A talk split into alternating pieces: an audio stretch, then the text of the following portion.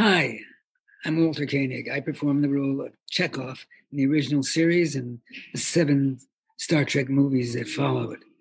You are watching Trek Untold.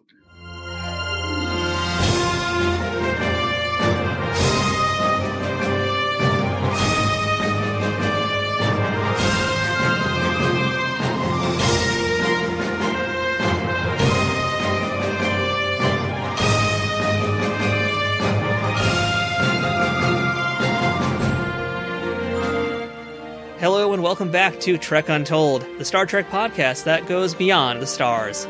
I'm your host, Matthew Kaplowitz. It's becoming a rare treat to chat with people who appeared in or worked on the original Star Trek series. And I'm not making that observation just for the sake of being morbid. Let's be real here. It's 2021, and the original Star Trek series will be able to qualify for Social Security benefits in just another 11 years from now. People who grew up with that show have since moved on to have entire lives, and in many cases have become parents or even grandparents. This year marks the 55th anniversary of the franchise, and that's a pretty epic milestone, especially when you consider that this show has continued to give new episodes throughout almost every decade. It's a number that continues to grow and move forward, and as it does, it means that people from that first series will become harder to find and even harder to speak with. So as those numbers continue to increase, that means people who appeared in or worked on that original series will become more and more scarce. That's why today I am beyond happy to tell you that not only is my guest from the original series, but he's a fan favorite who still enjoys playing his character in fan productions to this day, and that would be Mr. Walter Koenig. Walter was Ensign Pavel Chekov in the original series and through all seven of the original Star Trek films. He continued to play the role in many fan made films, including Renegades, Captain Pike, Starship Excelsior, Of Gods and Men, and others. Sci fi fans will also recognize Walter as Alfred Bester from Babylon 5, but he's also appeared in dozens of other things, including Ironside, Columbo, Moontrap, and many, many more, as well as some roles in films and shorts coming out later this year. He also has a new book out coming from Jacobs Brown Press titled Beaming Up and Getting Off Life Before and Beyond Star Trek. This book includes parts from his original memoirs combined with updated stories from when that book left off. Today, Walter is 84 years old, and he continues to have an irresistible and unstoppable urge to act and create. And I'm glad to report he is just as vivacious and sharp as ever. The tough challenge for me when talking with someone like Walter is, what do I ask him? Because really, this is a guy who has said it all about Star Trek again and again, and then 10 times more. I came in with a huge list of questions, and thankfully, Walter had some ideas of his own that he wanted to discuss. So it was an interesting interview that we conducted because it kind of was more of a bouncing off session of ideas and concepts, a little bit more so than just me asking a bunch of questions. It was pretty unique and a rather intimate chat that might not have as much Star Trek talk as you'd like, but we do get to see a side of Walter that doesn't necessarily show up quite as much at the conventions. So I hope you guys enjoy this chat today with Walter Koenig because as for me, I still can't believe I got to talk with the man. And welcome back to Trek Untold. And now the person who's joining us on the other side of the screen, he needs no introduction, but don't worry, I already gave him one that's about four minutes long, so trust me, we went down all the credits because there's so many to go through. We are honored today to be joined by Mr. Walter Koenig. Walter, how are you today? I'm fine. I'm fine. I'm here and I'm ready to reply to whatever question you ask, if unless it has to do with the Communist Party and my association. we deny all associations with the Communist Party. We'll get that out of the way right now. Okay. So, Walter, you know, we don't really have a ton of things in common, but we have a few. Uh, one of them is that we both grew up in New York City. Yeah. We're both incredibly handsome. And the other one is that we are both collectors. And yeah. I know that you're a big collector of a lot of your merchandise, and in particular the Star Trek toys, which I'm also a very big fan of. So uh, I wanted to actually start things off by asking about that. Uh, you know, your first Star Trek figure was in 1993, uh, and that was as part of this classic Bridge Crew set. So I'm curious, you know, what you thought about your very first action figure. Well, it doesn't look like me. they're, they're all very flattering. Uh, the ones that I've seen. I yeah. I I, I don't collect Star Trek merchandise. I, I do collect Chekov figures, and I uh, my my my my um, primary source of collecting are comic strip related um, um, merchandise that goes back to 1896. So um, I built a second floor on my uh, house for my collection, which was very extravagant of me and very tolerant of my wife. None of them look uh, like, like me, and my, my, my, and my face in particular, I think, uh, is hard to, to replicate in in three dimensional toy because it's there's nothing particularly distinguishing about it. You know, Leonard Nimoy's face, you know, everybody gets part of it right anyway because it's a distinguished, distinguishable. Um, but yeah, but uh, regardless of whether it looks like me or not, I what's his name? Reeves, the actor. Um, oh, Keanu Reeves. Yeah, Keanu Reeves. Yeah, they look more like Keanu Reeves than they do like me.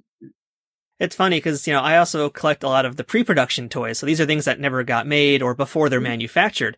And I actually have a Chekov pre-production. It's called the test shot. So that's when they are basically testing the molds to make sure they work and they function correctly. And uh, the detail on that is like gorgeous. I wish I could show it to you, but it's it's so tiny. but it's you know as these things get made and as they get manufactured, you just lose all that detail in the paint. It's unfortunate because the one I have, it looks like it looks exactly like you from the '60s. It's beautiful.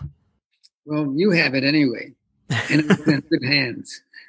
So yeah, Jacobs Brown Press, uh, they're the reason why we're chatting today because uh, they just released your updated memoirs towards the end of last year, Beaming Up and Getting Off. Wonderful title, by the way. Uh, mm-hmm. and it's such a meaty, meaty book. There's so much substance in this book. So I wonder, I mean, was anything even left on the cutting room floor by the time you were done? No, they were very good about that. Uh, you know, it, it, was originally published in 1997, I think, in 98. And, and then it was called um, uh, A Neurotic's Guide of the A Neurotic's Guide to the Universe or something like that. And this is this is a, uh, a second edition, which includes an additional 20 years of my life. The, since, since that one ended in the while I was participating in uh, Babylon 5, the fourth season of Babylon 5. This one picks up there and goes forward and backward, uh, covering um, experiences and feelings and at all that I uh, omitted for one reason or another from the first volume. And you know, I learned a lot of things about you from this book, and you have such vivid memories of things that happened so many years ago. That's where my memory is. My memory is with things that happened at least 30 or 40 years ago. Uh, it's much harder um, recalling things that uh, are more recent. I guess, I guess that's a classic first stage of dementia or something. Um, but I'm, de- I'm definitely cl- an example of, of that kind of personality. Yeah. So actually, the first the, the, the first 200 and some pages were very easy to recall. It was the last hundred pages that um, I, I had to labor over. And you're writing about some really important events in your life. Some of them are happy, some are sad, and I imagine that's got to be just a very taxing thing to do, both mentally and emotional. To have to just relive a lot of those moments. And how did you get through that process? Well, you know, the most uh, the most uh, difficult was the, the passing of my son, and I I decided that I would deal with it in uh, three quarters of a page and then not uh, and not uh, confront it again. It's just too just too painful. So I, I acknowledge it, and then I uh, go on with the rest of my life. I mean, there's a lot of really great stories. There's a lot of happiness, a lot of tragedy, a lot of sadness, but that's kind of just life itself, isn't it? Yeah, that's exactly like life itself. It's just it's just how you how you approach it, what point of view you take. I, I tried as best I, I could not to be self pitying and and not to be uh, angry uh, at people uh, you know who might have done me an injustice. Just try to make the book fun. One of the parts I, really enjoyed reading about was your relationship that you had later in life with Mark Lenard, uh, and you guys did The Boys in Autumn, which I knew nothing about. So I went to look it up. I learned more about the play. Uh, unfortunately, I, I, can't find any clips anywhere of it, but it sounds like a really wonderful show that you did together. Uh, and I'd love to hear a little bit more about your relationship with him on stage and off stage. Yeah, well, um, the first time I met Mark was not at the studio. I, I, met him somewhere else. I don't know where it was. Um, we didn't work together uh, on Star Trek. He was in episodes and scenes that I wasn't involved in. But um, he knew my love of theater and that I wanted to perform, continue to perform on stage and he is a definitely a stage bred uh, actor, extremely, extremely good. I, I got good reviews. He got great reviews. um, the the play that you're referring to is um, it's uh, about Tom Sawyer and Huckleberry Finn meeting again, like 40 years later. Each has their own secret, and the evol- evolving story is getting to the point where they admit to each other the dark side of their life. And um, we did it in the small theater in LA to standing room only, literally standing room only audiences, and we had to uh, uh, extend our run. Then we took it. Uh, we took it on the road, uh, which was particularly um, um know, courageous, difficult, because uh, there's a there's a Model T Ford uh, that uh, is involved in the in the in the play, and and you really need to see it on stage unless you're you're going to cheat the audience completely. So we built one. We built one out of wood. It was it was beautiful. I had it in my patio for years until it just fell apart. But we were able to wheel it onto the stage un, unseen. But when we took it on the road uh, in, in Denver, we, we did the play to, to good effect and, you know, re, um, resounding applause. But we had a one a two dimensional cardboard cutout of, of, of, the of the car, which you know affects the overall sense of um, of uh, authenticity. Uh, nevertheless, uh, we did it there and we did it in Pennsylvania. We did it in two venues in Pennsylvania. One had a seating capacity of about 300, and the other had a seating capacity of close to 2,000. Uh, so that it was uh, quite strange. We did it where we, where we did it in the round, where it was dimensional, and we did it when we had a proscenium, depending on the, the stage um, structure. Um, we did it at a college in, in Louisiana, and it was an amazing results. Hundreds of college students, and they just were just were amazing. They were so good, uh, so appreciative. In any event, so we did it eight, eight or nine, ten places on the road, and we had this extended run at the small theater in LA, and then we came back to LA and we did it in a 400 seat, very professional theater in in in a city called Thousand Oaks and then we did it in a couple of other places in Los Angeles. Yeah, we did it quite a bit. We had a great time. We were going to go to uh, we were going to go to Scotland to the to the um, the big festival they have there every year.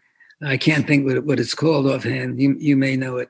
In any event, uh, um, he lived in Mark lived, lived in in two locations. He lived in L.A. and he also lived uh, in on the East Coast. And in between uh, our performances and, and, the rest of his life, he went back to LA, uh, to New York and didn't return. And I kept hearing uh, that he had pneumonia. He was had one uh, illness or another, but not very, not very loose, not very clear about ex- precisely what was the problem. I guess it was his choice not to to make it public. And it turned out that he had cancer and that he did not survive the cancer, and we canceled the performance in Scotland.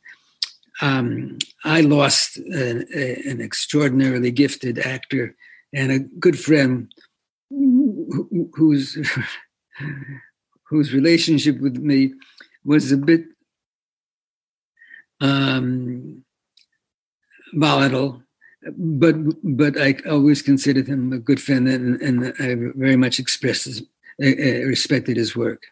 He did a lot of beautiful work over the years. Just had such an amazing career uh, on, on, TV and film, and of course on stage as well. So, uh, you know, it sounds like just a really wonderful time that you got to spend that type of quality time with him and performing with him too. Yeah, we did three plays together. I mean, we Boys in Autumn was just the last one. We did one at the Actors Studio in, in Los Angeles can't remember the name of it, but it was just the two of us.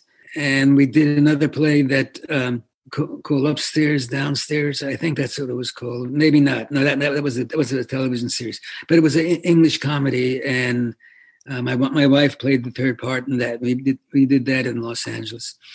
so yeah, we worked together a significant amount of time. Now, of course, we have to jump into some Star Trek talk here because I know it's what my listeners want to hear about, and uh, I know you've at this point you've said it so many times. So I've been trying to think, you know, what I could dare to ask you about that would be something different and unique, and we'll see what we can find as we go along here. But uh, you know, I, I just rewatched yesterday an episode called Spectre of a Gun," and uh, in particular, I want to ask you about that one because you got to spend a lot of time smooching Bonnie Beecher in that one. That must have been a good time to film. Yeah, the the sidebar to that story is that I knew his bo- I knew her boyfriend in New York years before I met her. And if you read my book, you'll find out that we pulled off a, a caper together, for which we did not go to jail, but probably should have. Uh, I'm not going to go any further into that. I think um, I think the uh, of something uh, has has expired and uh, the statute of limitations? Statute of limitations yes. So we, we, we, they can't put us in jail anymore. But it's a, it's an interesting story. So i knew him it's it's a cute, it's a crazy world. I knew him long before i, I met bonnie and she brought, brought it up that uh, her boyfriend says hello and uh, he didn't come he didn't come visit the set just as well. We we did a lot of smooching. No, we just did smooching for the scene, uh, but it was fun. I loved uh, performing in Spectre the Gun. I got the girl. I got killed. Uh, I, I, went to down on, down to the planet. I was involved in the action. It was a good episode, and actually, it was supposed to be a forerunner of the kind of involvement I would have in the third year. The intention was to to make Chekov more uh, a part of the uh, the away team, uh, the, team that went uh, on the adventures on the various planets. Uh, so that was written in the second year, but but we formed in the third year, and was supposed to represent, as I say, Chekov's involvement in the series at that point, because the mail had been very good. I had gotten a lot of mail from little kids, and uh, but then we discovered during that summer between um, between or or that spring between the second and third season that the third season was going to be our last season. When that happened, all the plans to to make Chekov more involved in the story sort of went by the side, and um, he went back to II Captain his, his most of his uh, most of his witty uh, partay. I mean, that's something that's talked about a lot in the book is your desire to have Chekov be a much more fully fleshed character. Because, like you said, I mean, for the most part, he's just going, aye, aye, Captain, fire torpedoes. And you wanted right. to make him into a more fully fleshed out character. As, and, uh, I'm sure uh, most actors who do not play leads, we all want to do more work. You know, we all want to be more involved. Um, I, I, certainly enjoyed being in Star Trek and I enjoyed my participation as Chekov uh, but you know, I've got an ego. I, I, don't think of myself as as a supporting player, as a as a uh, as a bit player. I don't think of myself uh, in those terms.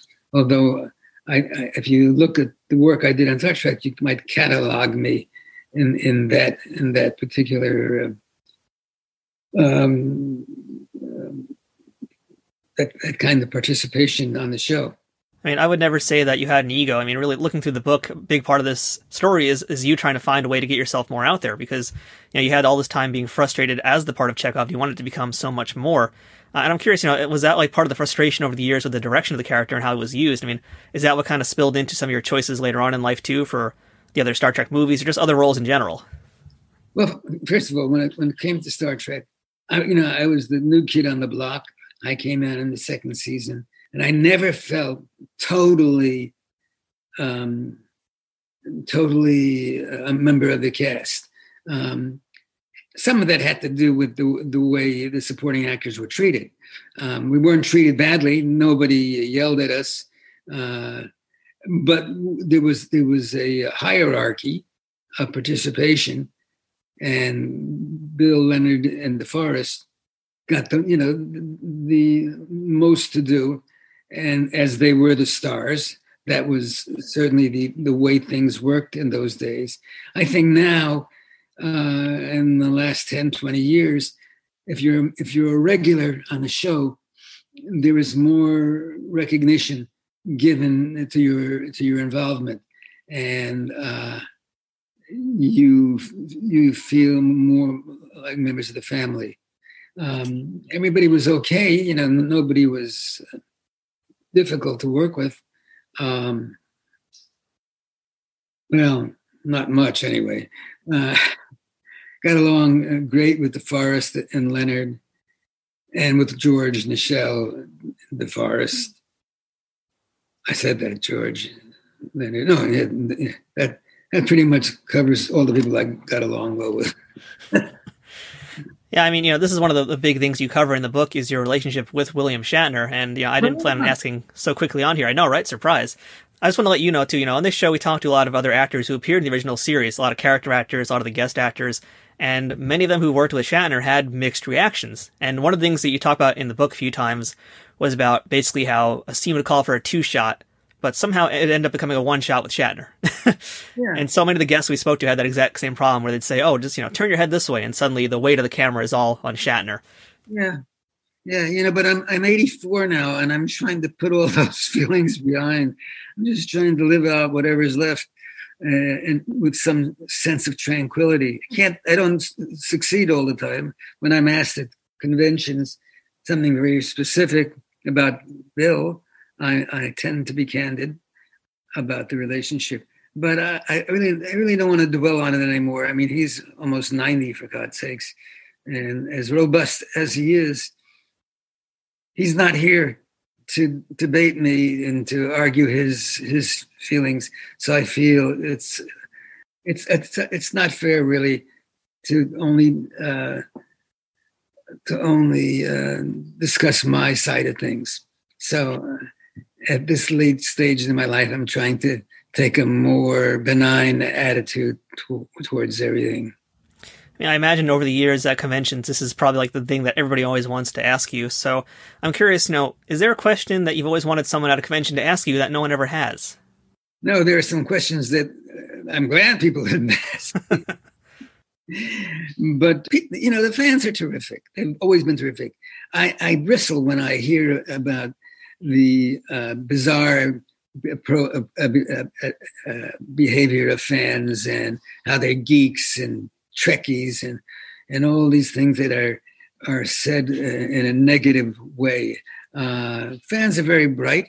They're very conscious, so politically conscious. Most of them are very progressive, I think, in, in, in philosophically we do have it. I think there is a, a, a change in fandom, and that much, has much to do with the expansion to motion pictures.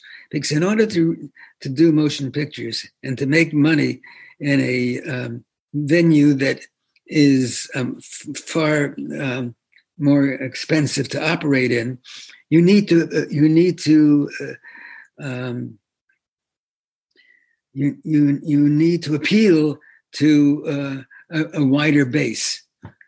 Uh, because the wider base are, are, made of people who want the action adventure, who want the, uh, the pyrotechnics, who uh, who want to be entertained uh, viscerally as as as opposed to uh, socially or intellectually, and so your stories get flattened a little bit. Uh, they're, they're still fun. There's still important things to say.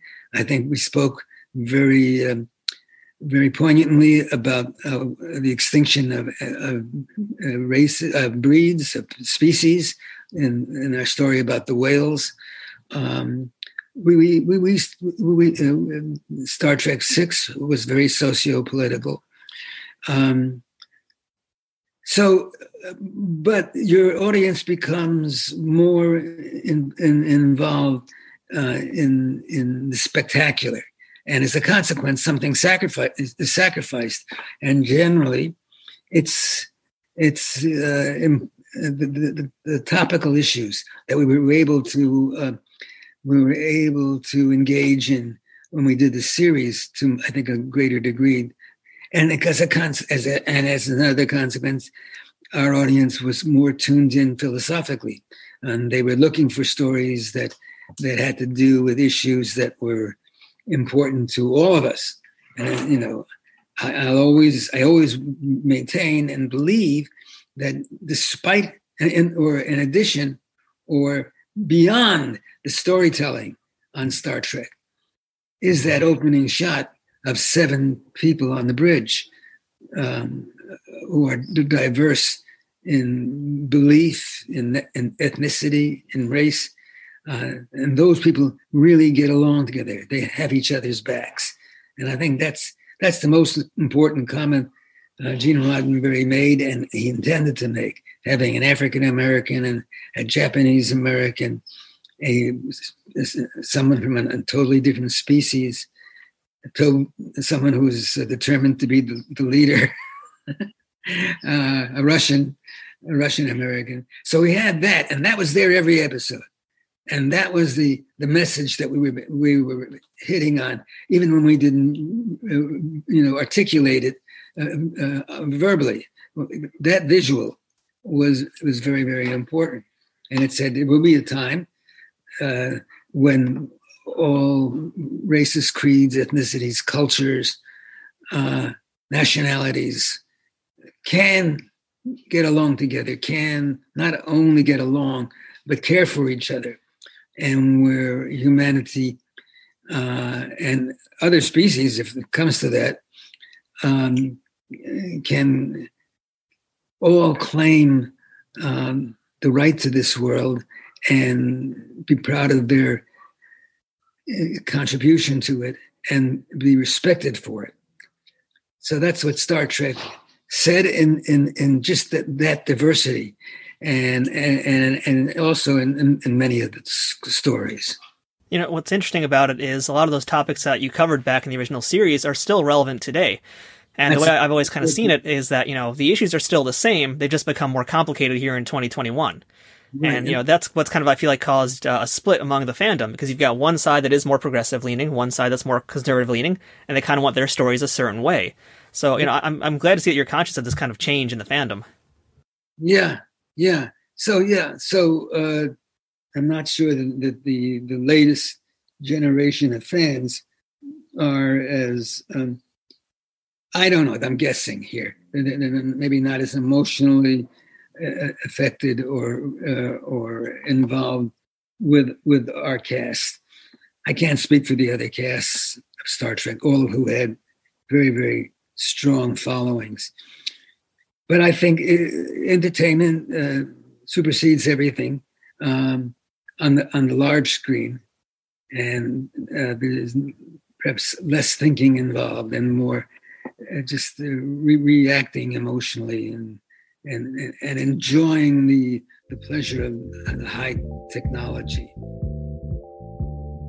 Trek Untold will return momentarily. Trek Untold is brought to you by Triple Fiction Productions. If you're a Star Trek cosplayer looking for props or toy collector looking to spice up your shelves, Triple Fiction Productions has you covered. Triple Fiction Productions produces affordable and unique 3D printed Trek inspired products from the original series, Next Generation, Deep Space Nine, Voyager, Enterprise, and the movies.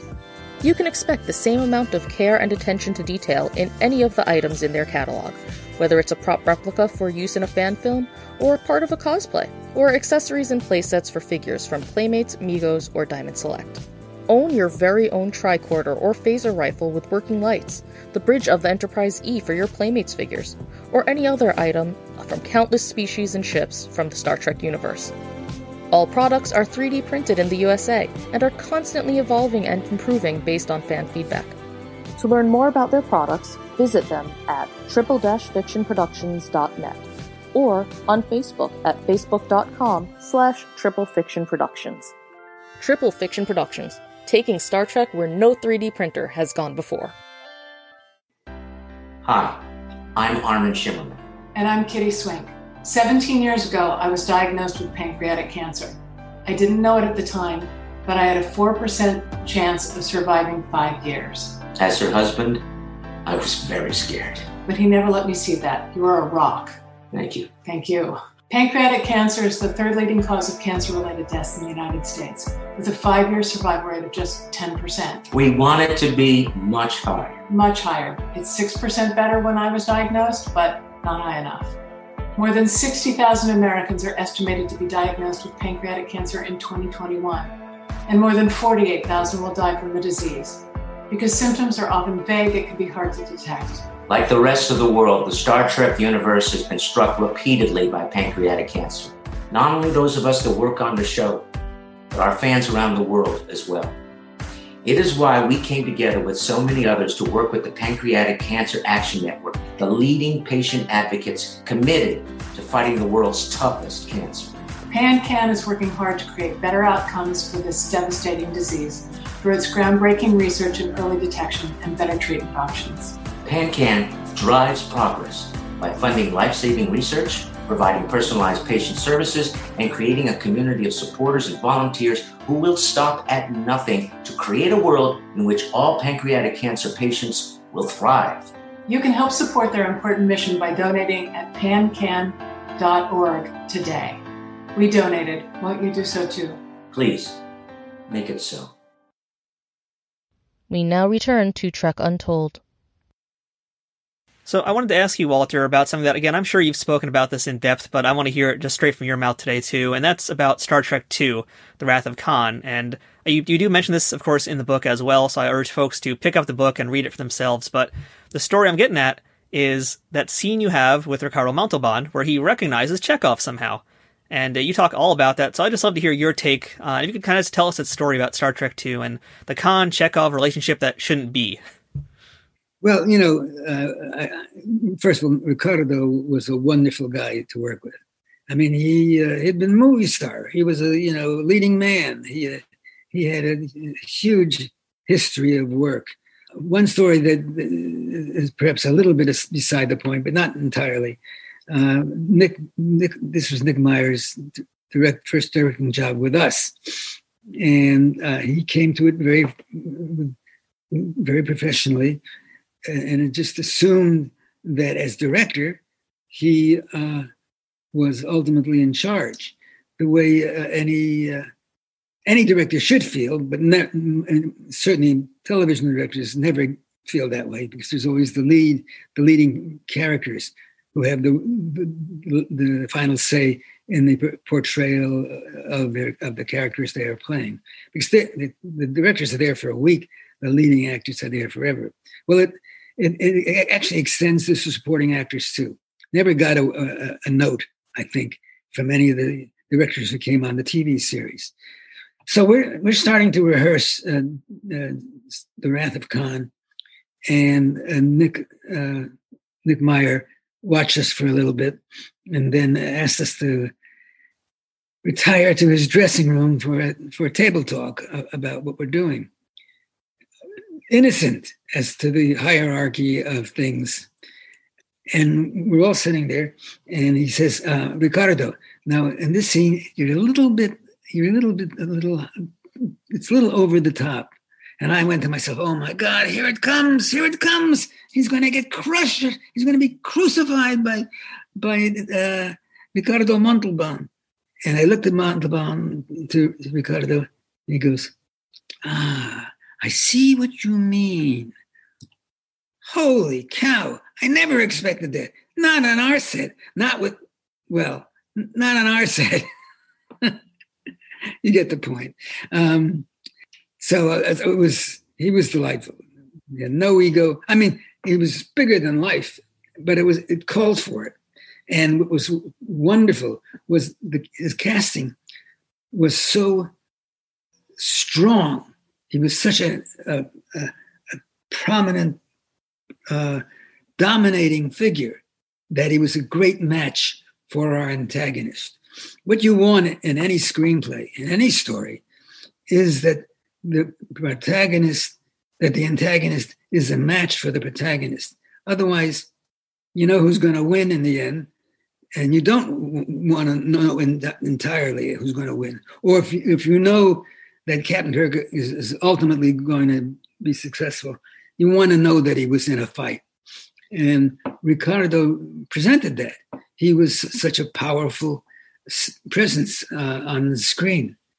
So it made the whole story. It gave it, gave it friction and uh, this immovable object, an unstoppable force kind of thing, which is very important for sto- storytelling. And at the same time, he wasn't a monster. He didn't have six tentacles. You know, he was a human being. He was a human being who had who had a sense of vengeance and revenge. And in some, we have all known that in some small way, unless we've been born to be a priest or something, or a religious figure.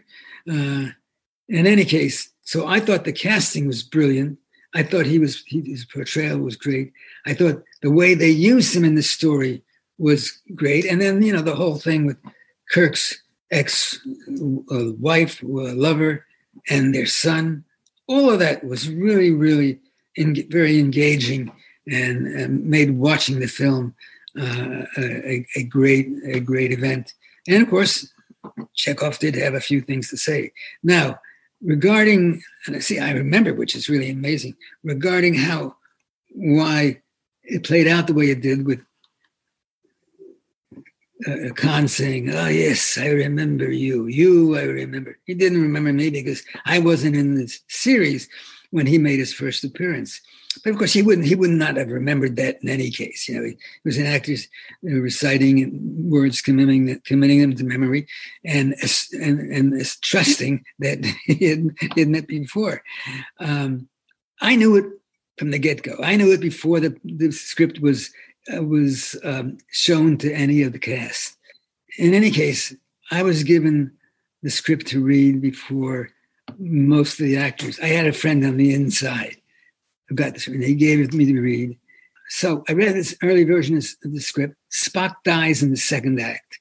That's preposterous. You know, you, you can't take one of the icons of the show and kill him off, you know, uh, as if he was just another supporting character. And I called up Harve Bennett and I told him, you can't do it.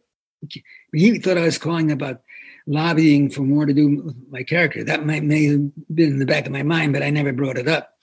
And NBC said, I don't talk to actors. And I said, I'm not calling you as an actor. I'm calling you as a, somebody who's examined the story structure, and you can't kill Spock in the second act. I said, but I'm sure you've already been told that. He said, no, and I was I was blown away. I couldn't believe that you, anybody would do that. So he was impressed enough to ask me to do a Trekkie run on the entire story. See, I'm getting to it. Um, and I read it, and there were uh, some little nagging things that uh, were inconsistent. Some dialogue that was inconsistent with the way we would we would say things. And but at the same time, I recognized the fact that mm-hmm. Spock had never met Chekov. So I had the I had the opportunity to be a Boy Scout and a, and a total moron and tell him that, or just ignore it. You know, so I ignored it. I mean, I did mention uh, dialogue that would not be said.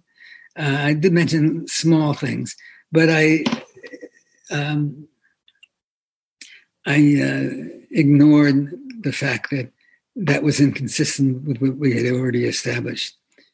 And uh, nobody else mentioned it. So um, we went ahead and and uh, shot it that way, uh, which was great because it gave me more to do. Uh, I knew there would be some backlash, um, but I made it into kind of a joke when, when people would ask me, and they would ask me everybody at every at every convention there would be somebody who would jump up so proud of, of knowing this detail was incorrect that Chekov did not meet Khan before that um, I decided to make a joke out of it, and I did. I, I said I said Chekov was on the on the on the Enterprise during during the series. He was just working on the third deck behind the boiler room, and was suddenly taken with uh, and needed to uh, uh, attend the, the, bathroom facilities and was so sick that he was there for a long time. And when the door and, it, and Khan in the time in the meantime was indeed uh, in distress, in urinary distress, and was pounding on the door until finally pounding on the door. Finally, I let him in, and and he said, "You, I will never forget." So I just incorporated that dialogue from the movie into my story, and I got got a laugh, and everybody sort of let it go, you know. Well, I can definitely appreciate that. I'd probably be doing the same thing in the bathroom the entire time. So yeah. so one of my guilty pleasures in the Star Trek fandom is I'm a big fan of the animated series. And uh, reading the book, I found out why Chekov didn't show up in the cartoon. And uh, you know, I, I, knew that you had written that episode, "The Infinite Vulcan," and I loved hearing you talk a little bit about that and the impetus to do writing for that episode. Um, but so, in particular, I'd love to hear uh, a little bit about you working with Dorothy Fontana and what she kind of taught you for your writing that you continue to use today with what you write. Well, Dorothy was great. Uh, uh, you know, when I first met her, I thought she was very distant and very standoffish. Uh, you know, that's the thing that we, that we sometimes confuse um, shyness with uh, uh, what's the word? Not stand, standoff. There's a better word than standoffish, but I can't think of it. And that, I made that mistake. I thought she was just very much uh, uh, emotionally distant, and I didn't realize that she was actually rather shy. Uh, and once I got to know her better, um, we became friends. And we were great friends, but we became friends. And she respected me and my work, uh, which is always a good start. And um, I certainly respected her. In fact, when I did that um, semi-professional episode um, about about Chekov growing old, I uh, recommended that she write it. I, I told these folks that, that, she should write it, and she did, and it was was fun, and I thoroughly enjoyed it. And she and she, uh, I think, had a pretty good time. Uh, and she and she was my, which I didn't know at the time. My evidently my biggest supporter on the Infinite Vulcan. I read about another book about animation, about Star Trek animation, and lo and behold, there she is talking about the Infinite Vulcan as being one of her favorite episodes, which I was totally amazed by. You can look it up; it's true. I swear it is. Um, uh, in any case, uh, I uh, it's very sad. Her passing was very sad because she was a good person, a delightful human being. Uh, she had her head in the right place. Um, she had a very loving husband. Um, and she can, continue to work all through the years, which uh, I certainly uh, rejoiced in that. And on the topic of writers, also another one who I always love hearing stories about is Harlan Ellison. How did I know? you, you mouthed it somehow. You, you immediately knew. That's amazing. You're you're psychic. yeah, I met Harlan, uh, and if you, it, it's I had no idea uh, that times had changed so much that he's no longer a household word. You know, I, I, I, I didn't know that. In fact, I introduced him at a party for George and Brad after their wedding. And I said, and Harlan Ellison, and he got a, um, a, not the most enthusiastic response, not a negative one, but there was obvious there were obviously people who didn't know who he was, and he and he rebuked me gently, the only time gently that he probably rebuked me, uh, for not taking the time to uh, give some of his history. And I said, well, everybody knows who you are, Harlan. Everybody does. Because back in the 60s and the 70s, he was a star. You know, he was in, in he was uh, invited to all the conventions, and he was extraordinarily witty and wry and articulate. And I didn't know that times had changed at all, and that um, he had uh, fallen uh, under the curse of changing times and anonymity, which uh, uh, accompanies such things. Um, well, you know, although, you know, although we all experience it, I told jokes 30 years ago that you know uh, reflected where we were and got big laughs. And then I told those same, same jokes 15 years ago and got dead silence. And I, I realized, oh, can't talk about the movie Deep Throat. Nobody knows what I'm talking about, et cetera, et cetera. So, um, yeah, claymation. You know, I, I, I told a story which was true about about uh, I, I had told George George had been. We were trying to determine, uh, or the studio was trying to determine what Star Trek Six was going to be about, and uh, there was there was a lot of heated uh, heated discussion about it, and um, uh, and George was out of town when, when the decision. Well, it actually hadn't been made, but he came back and he called me and said, "Well, what's happened? Uh, what's going to be Star Trek Six? And I said they're going to do it in claymation. Now, when I saw that, told that story twenty years ago, I got big laugh. I told that story ten years ago. Nobody knew what the hell claymation was.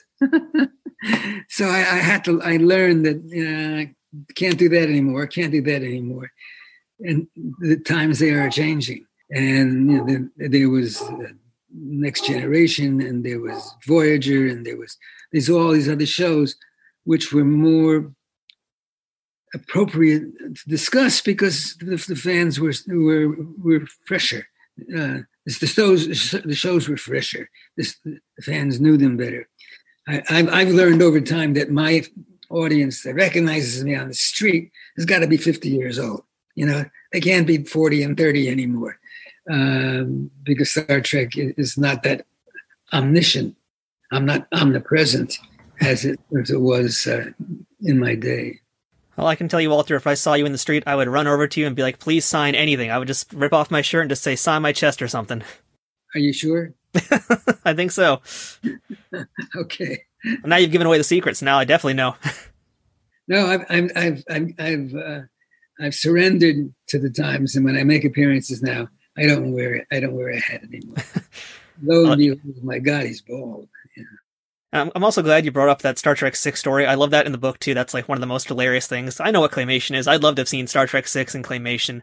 Um, but you know, one of the things that's in your book is actually uh, your uh, I think it was your step outline for Star Trek Six. And I'm not going to talk about that because I want people to read the book and read that part of it. But I do want to talk about uh, a letter that you sent to the producer Ralph Winters about an idea for the, for the, how you wanted the film to end. I thought this was brilliant. I never heard it before. And your original concept was that you believed that Kirk should actually have died at the end of Star Trek Six. I'd love yeah, to hear that, that. That wasn't wishful thinking. That was just it was storytelling. Yeah, and I really thought that you know, just as I thought thought that the series was the end of everything. You know, goodbye. here's your hat. What are you going to do for the rest of your life? I certainly thought that way after Star Trek One. I mean, I had to be woken a couple of times during that film. Uh, Star Trek Two, I, I thought was great, and we and definitely cried out for it. Star Trek Three, Star Trek Three, I thought was okay. It's the B side of a forty-five, uh, uh you know, RPM uh, record. Uh, Star Trek Four was sensational. I loved it. I thought everybody was wonderful, and I had a good part. So I knew there had to be a five.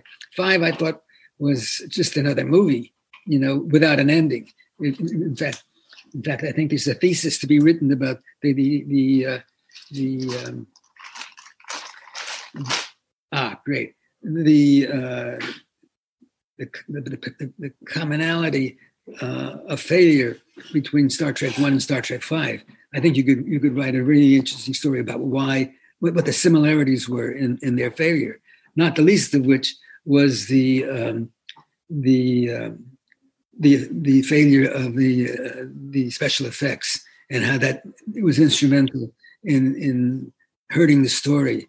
So, and then, okay, so there was five, but I, I knew that um, that there was there there, were, there was two sides. That, our new producer Harve Bennett, who had been with us since two, definitely wanted to get rid of us. Wanted the new story, a Star Trek Academy story, but there were forces behind the scenes who said, felt that there had to be one more Star Trek with the with the original cast. So I felt fairly confident. No, I didn't feel confident. I never feel confident.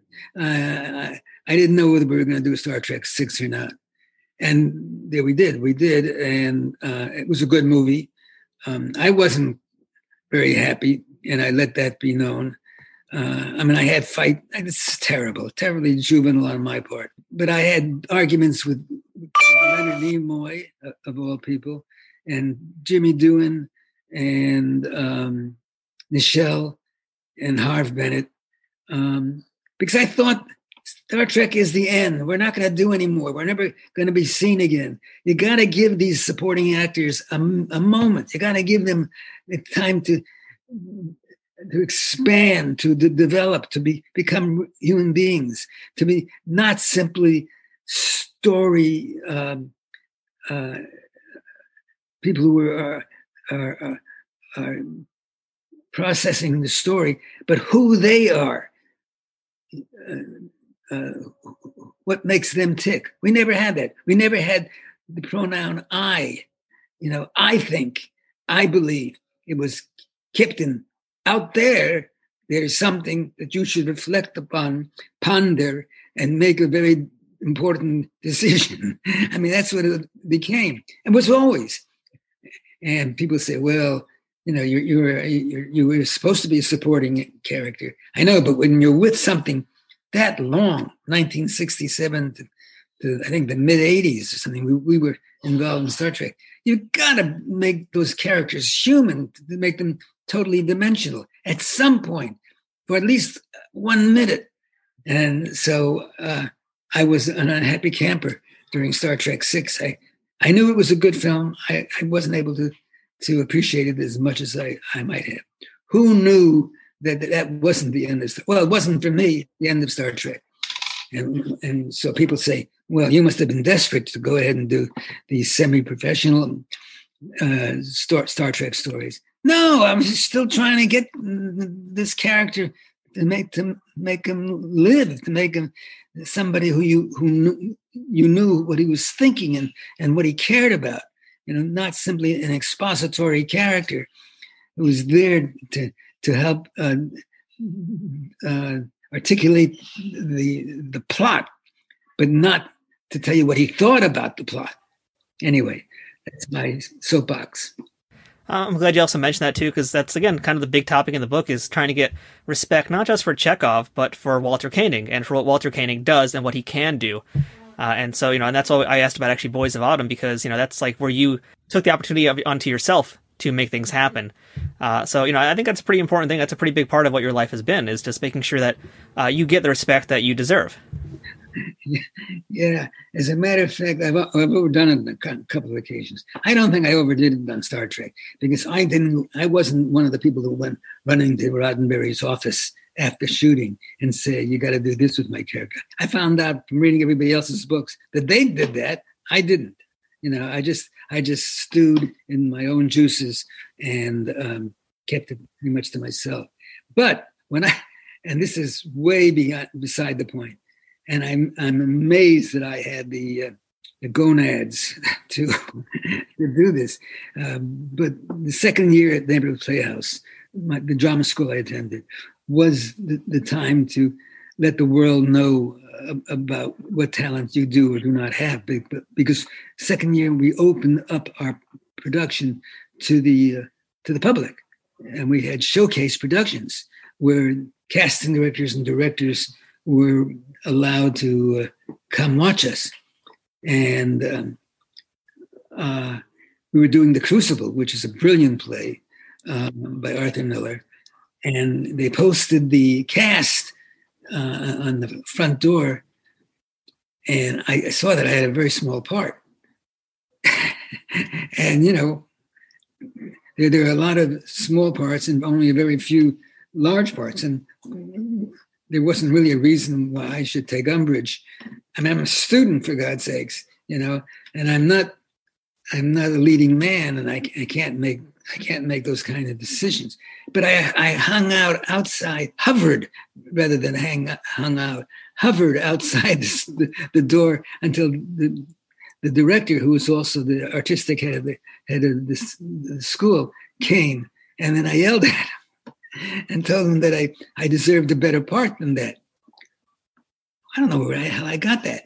It came out of fear. I came, that if I didn't have a big part, nobody would ever cast me, and nobody, none of the the public who were involved in the, in the profession would ever pa- cast me in anything good. I mean, that was my that was my paranoia um, and lack of ego or weak ego. In any case, he was furious with me. He's furious with me and took an opportunity uh, during uh, the I, I ended up playing the small part opposite Jessica Walters. She was my wife.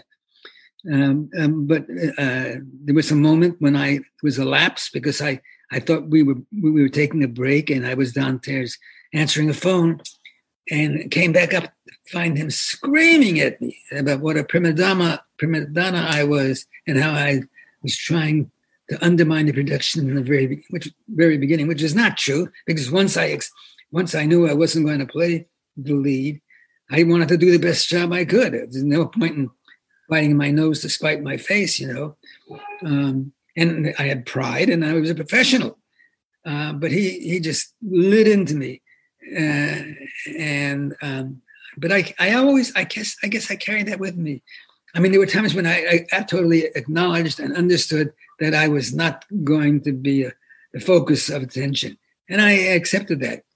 Um, in, in other in other stage work, uh, certainly on the screen, I, I, did several very small roles.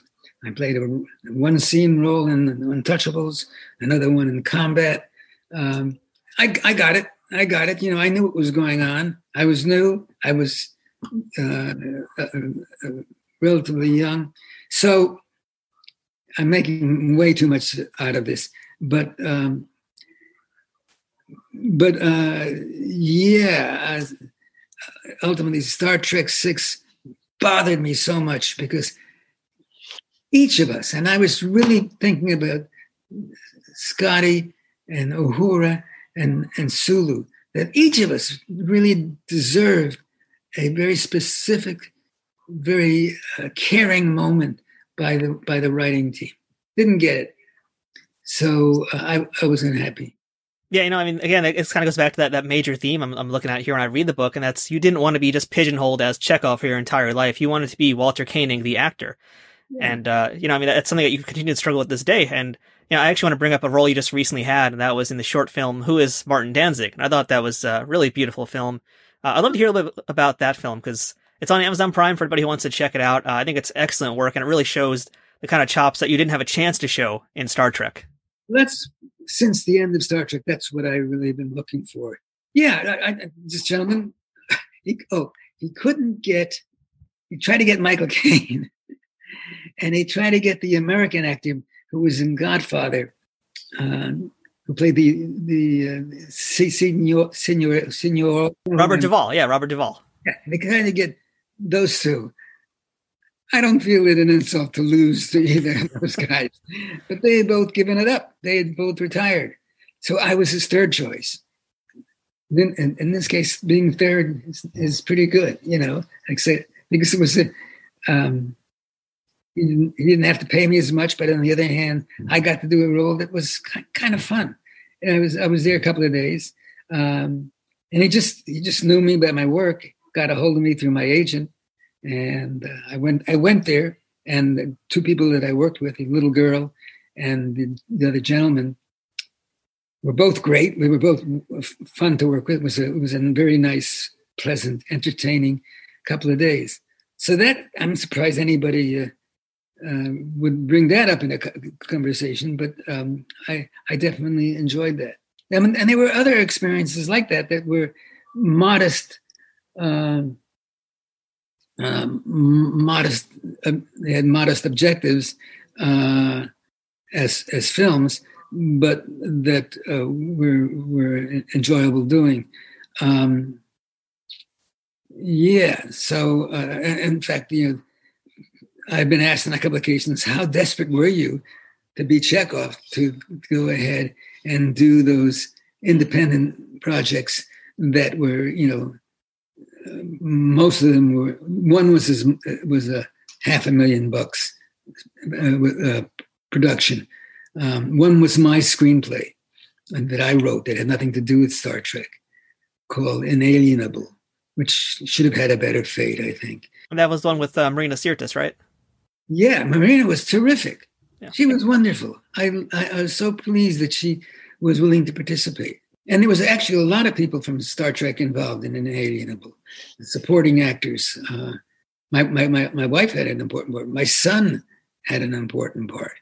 That was a lot of fun. The woman who played the lead is now my agent. but it never got released. It never got released because of insurance uh, problems. Uh, there was supposed to be an insurance payment made um, that was never made, and the picture was was therefore not uh, not considered uh, available to the public. I don't know. Anyway, um, yeah, the things that I did after Star Trek, with uh, with no with no exceptions, had one thing going for them. I got to I got to work, not just to be there. I got to work. Even Martin Danzig, I was short twelve minute film, but I got to I got to perform. I got to to to do what I was supposed to do. So, someone recently said to me, "You definitely were born to be what you are, to be an actor." And got that from from my reading my autobiography, I think, not from watching my talent on screen. So um, yeah, so when I look back, I, I am really uh, I'm really on the uh, the deep end of my life now. Um, I have no idea how much time I have left. I have nothing pressing at, at the moment to, to, to, bid me adieu. But um, 84, that's that's that's pretty uh, it's pretty old. So um, I look back, and for the most part, I think I, I got a I got a pretty good shot. I had a pretty good time. Yeah, disappointments, disillusionments, anger, all those things were present. You know, all those things I I uh, experienced. But um, if that's if this is it, and I don't see anything in the f- future, but then remember, I didn't see anything beyond uh, uh, uh the third season of Star Trek either. You know, the TV series. But if this is it, uh, I, will go kicking and fighting, but I'll still feel that it's been a worthwhile adventure. Yeah, this comes up a bunch of times on this podcast. Uh, you know, I did a documentary about my uncle a few years ago, who was an artist in New York.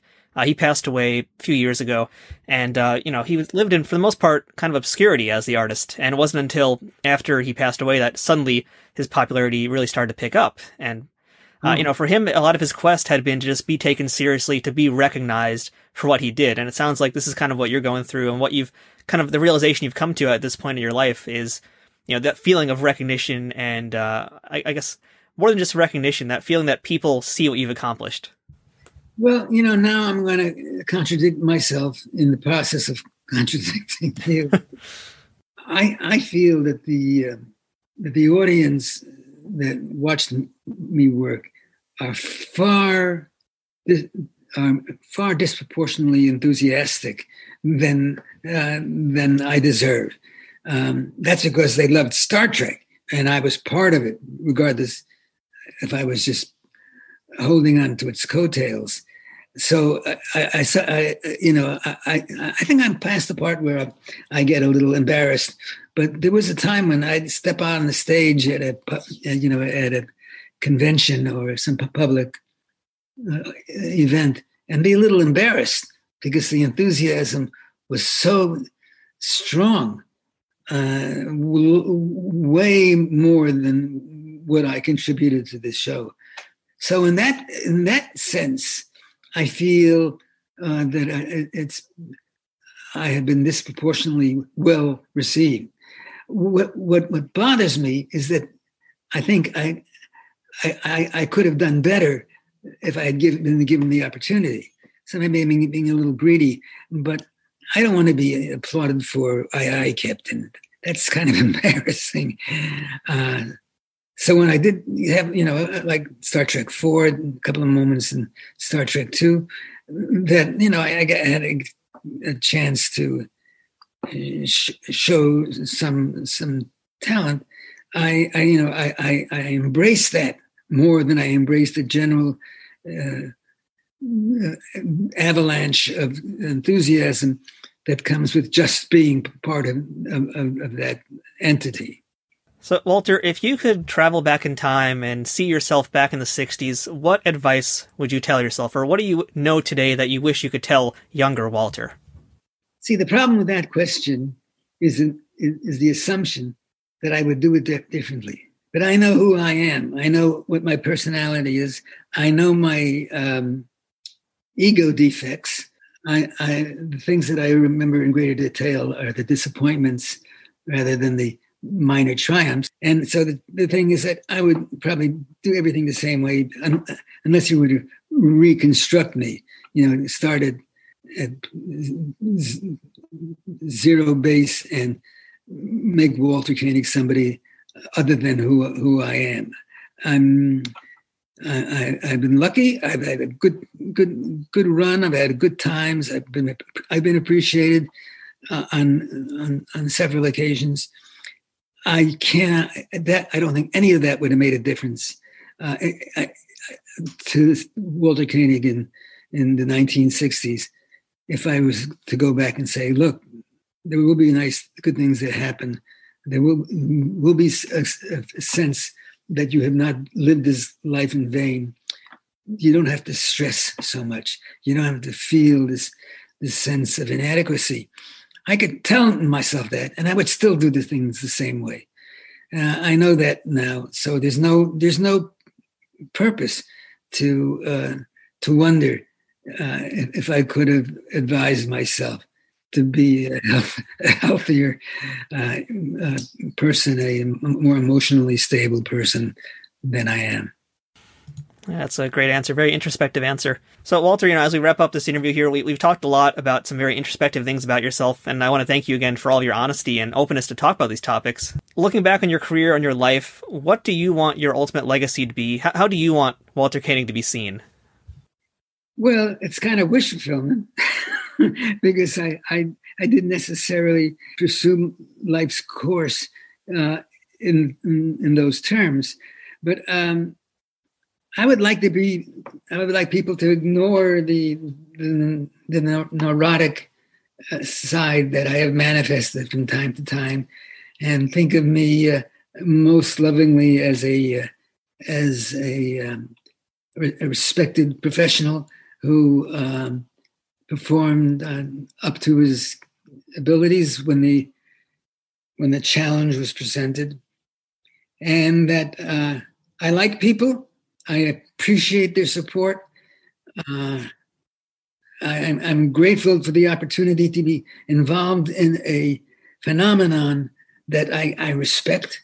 And, and, if I have to re, be uh, remembered uh, for one particular um, entity, it would be Star Trek because Star Trek spoke to us about a better world and and and supported the philosophy where we all were able to get along together.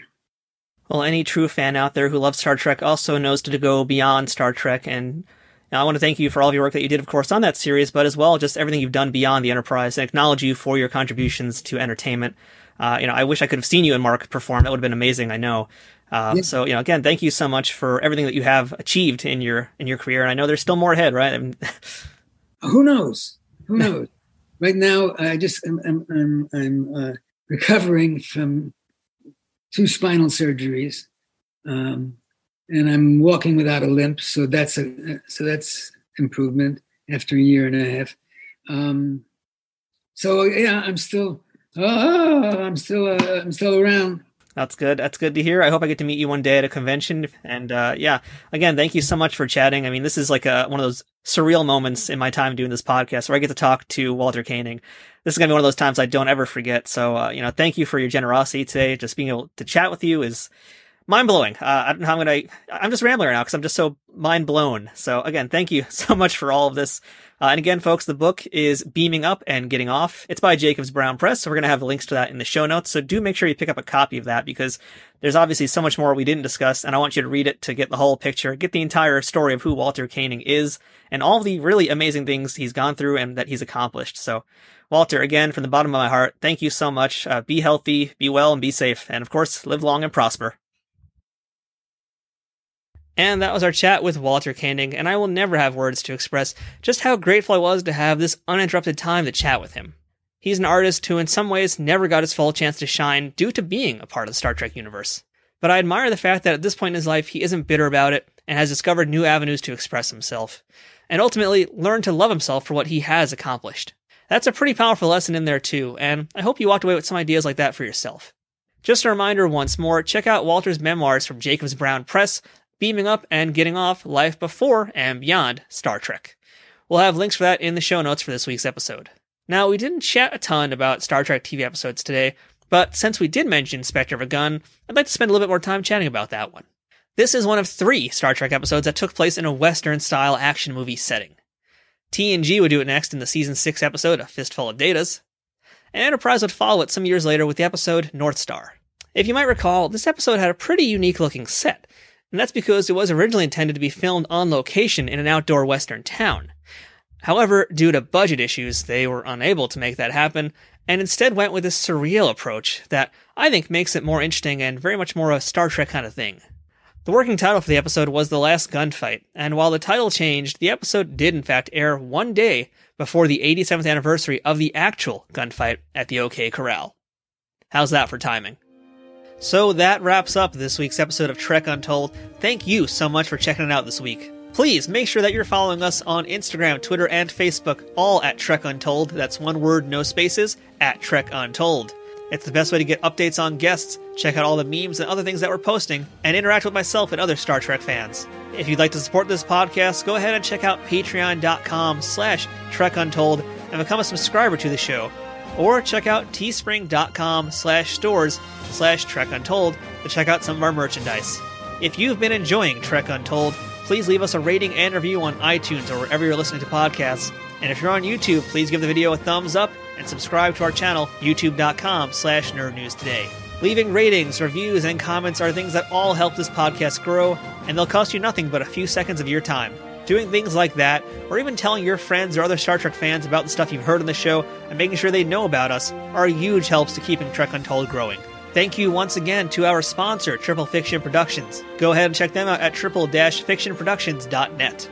If you'd like to send us some feedback about this episode, suggest a guest, or ask to be booked on the show, go ahead and send me an email at trekuntold at gmail.com. And of course, thanks to listeners like you for choosing Trek Untold and making it your weekly Star Trek podcast. This has been Trek Untold. I'm Matthew Kaplowitz, and until next time, fortune favors the bold. Trek Untold is sponsored by TrekSphere.com, promoting fan produced Star Trek content in all forms, is powered by the Rageworks Podcasting Network, and is affiliated with Nerd News Today.